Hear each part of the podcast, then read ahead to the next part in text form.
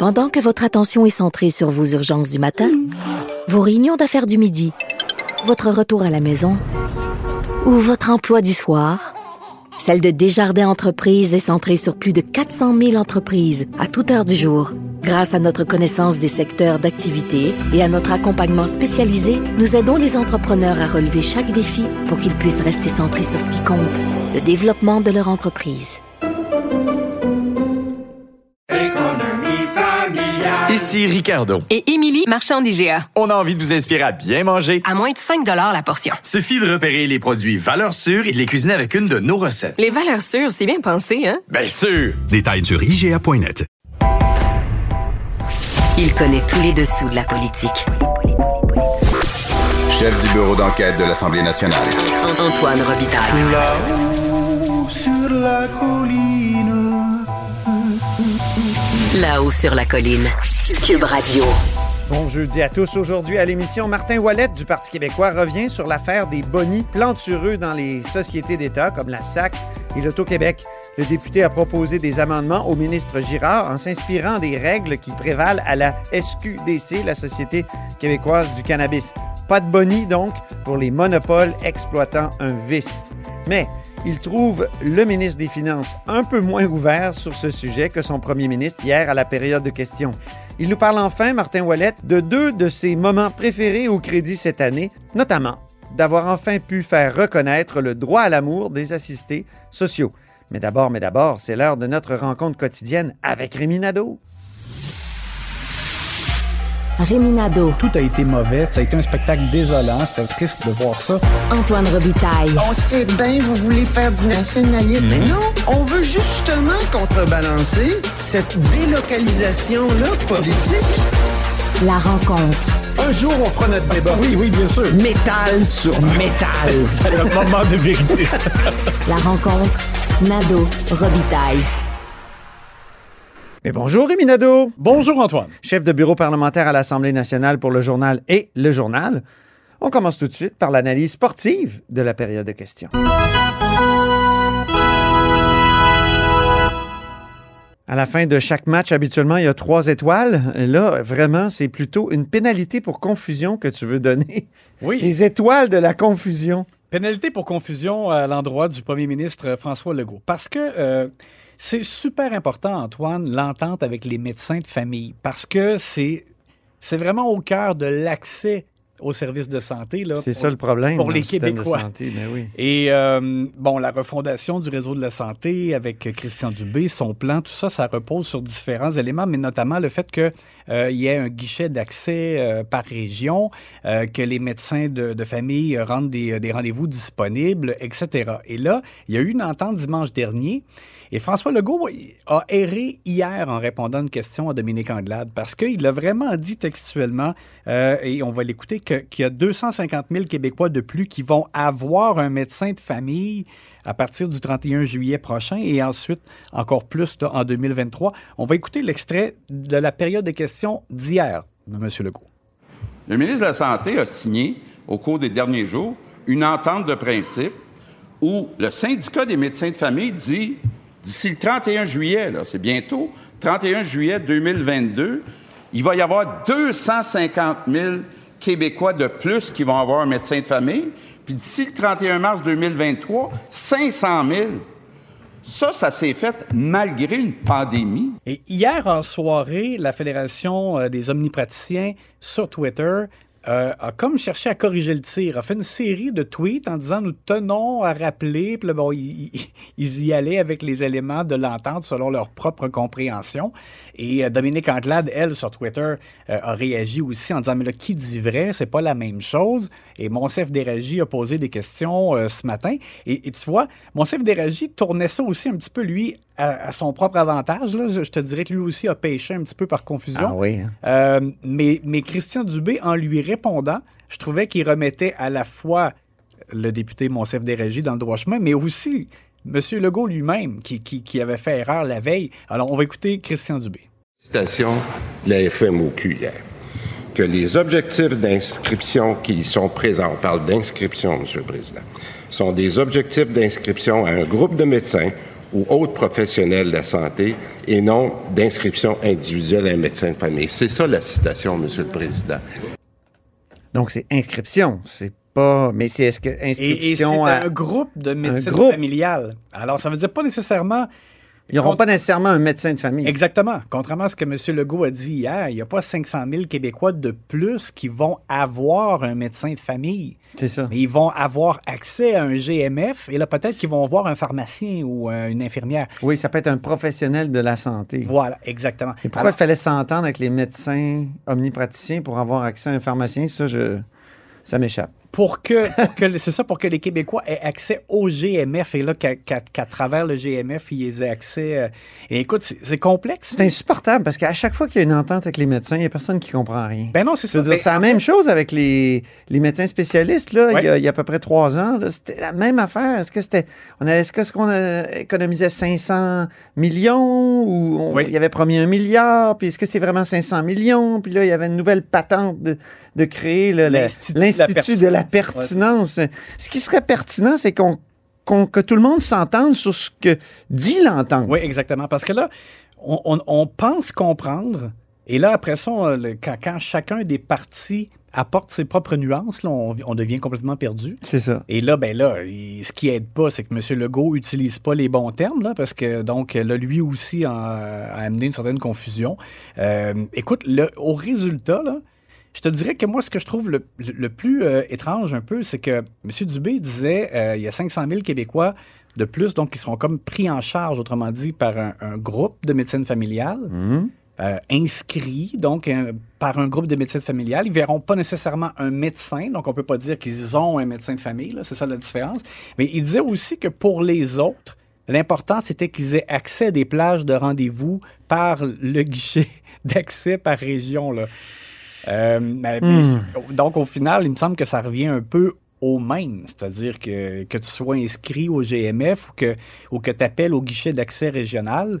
En tout cas, l'important, ce que je décode, c'est que tu pourrais voir soit un médecin ou soit une infirmière ou un, ou un pharmacien, mais ça, ça fait pas... de- En tout cas, je, je vois pas, là. La vraie réforme dans le milieu de la santé, c'est qu'on puisse comprendre quelque chose. Ben, c'est ça, parce que là, écoute, au final, là, je vois pas comme de Québécois de plus qui vont avoir un médecin de famille, là, proprement dit. Bâton élevé du jour maintenant.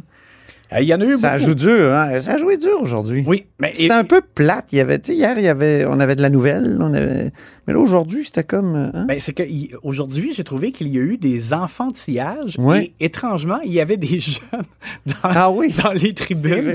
Il y avait des. euh, et là, je ne veux pas associer jeunes à enfantillage nécessairement, mais Non, mais M. Legault lui-même, au début de la période Oui, de questions, a dit on a des jeunes, puis il faut faire attention aux messages qu'on leur envoie. Voilà. Il parlait de l'article de Radio-Canada sur l'accès à la- ou le non-accès à l'information. Ouais. il, a, il a salué le fait qu'il y avait des, euh, des groupes scolaires, là, ce que j'ai compris. Ça. euh, dans les tribunes. Puis, puis étrangement, c'est ça, j'ai trouvé que c'est- il y, a- il y a eu beaucoup d'enfantillage au cours de la période de questions. Euh, donc, Gabriel Nadeau-Dubois pose une question, c'est pertinent, sur un, accès, euh, un, un article de Radio-Canada, dis-je, sur l'accès à l'information. Et M. Legault s'est défendu en disant que c'était pas le politique qui est intervenu pour faire en sorte qu'il n'y ait pas une réponse claire euh, à une demande d'information de Radio-Canada, que c'est une question de, de fonctionnaires du CIUS avec d'autres fonctionnaires. Bon, mais Gabriel Nadeau-Dubois pose la question, sauf qu'il exagère euh, avec la fin de, son propos en posant la question. On va écouter ce qu'il a dit. Mais chaque jour qu'il passe au pouvoir, il leur ressemble de plus en plus. Est-ce que le premier ministre reconnaît que la démocratie a reculé depuis qu'il est au pouvoir?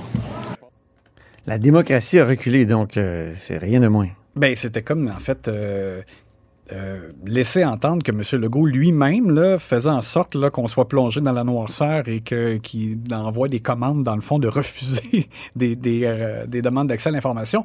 Et écoute, On a déjà vu ça par le passé, remarque. Ben, parce que... Écoute, on est bien placé, nous, Ben parce oui. que Québécois, le, journal, euh, on a sorti au printemps 2018 une série de reportages et ça s'appelait Il vous cache des choses. Et Oui. ça, c'était alors qu'on était sous l'ancien gouvernement libéral. Donc, ju- juste pour dire que je vois, je vois pas en quoi là, la situation est pire actuellement euh, que ce qu'elle était. Là. On avait des courriels qui, où vraiment des gens du cabinet disaient on donne pas ça. là. Exactement. On avait eu, on avait relevé donc la preuve que, euh, par exemple, euh, un membre du cabinet du premier ministre à l'époque de Philippe Couillard avait vraiment dit non, pas de pas donner cette réponse-là euh, Mm. euh, bon, aux représentants du journal.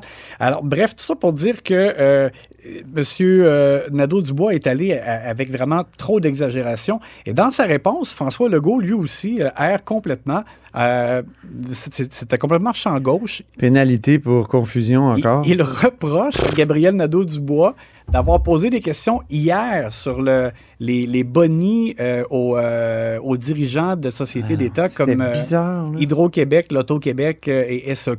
Euh, et là, il dit, ben, pourquoi hier, il n'a pas dit son salaire? C'est comme, comme en fait pour laisser entendre que parce que Gabriel Nadeau-Dubois a un bon salaire, il ne peut pas poser des questions sur les, les bonnies. Ouais. les, les bonnies donnés au cadre des sociétés d'État. Alors, on va écouter la, la drôle de réponse de M. Legault. Hier, Monsieur le Président, le chef de Québec solidaire, qui gagne 129 000 par année, le chef de Québec solidaire gagne 129 000 par année, ben, il nous disait, dans les sociétés d'État, les gens gagnent beaucoup trop. Tu sais, il sait, c'est payant politiquement de dire ça, là. Les gens dans les sociétés gagnent beaucoup trop d'argent, mais je vous le dirai pas que moi, chef de Québec solidaire, je gagne 129 000 par année. Aujourd'hui, C'est quoi le rapport?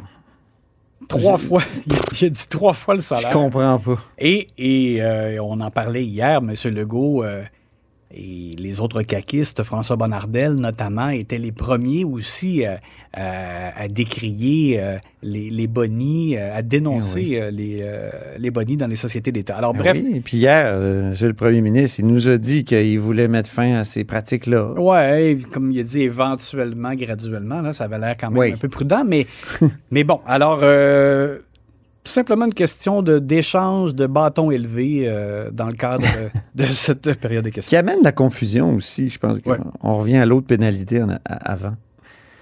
Et justement, l'arbitre Rémy euh, va décerner une dernière pénalité. C'est un bâton élevé encore, mais cette fois-ci à André Fortin. André Fortin, généralement, je trouve qu'il fait très bien comme leader de l'opposition officielle. Je le trouve mesuré. Euh, il cherche pas trop à faire de spectacle, mais ses interventions sont bonnes.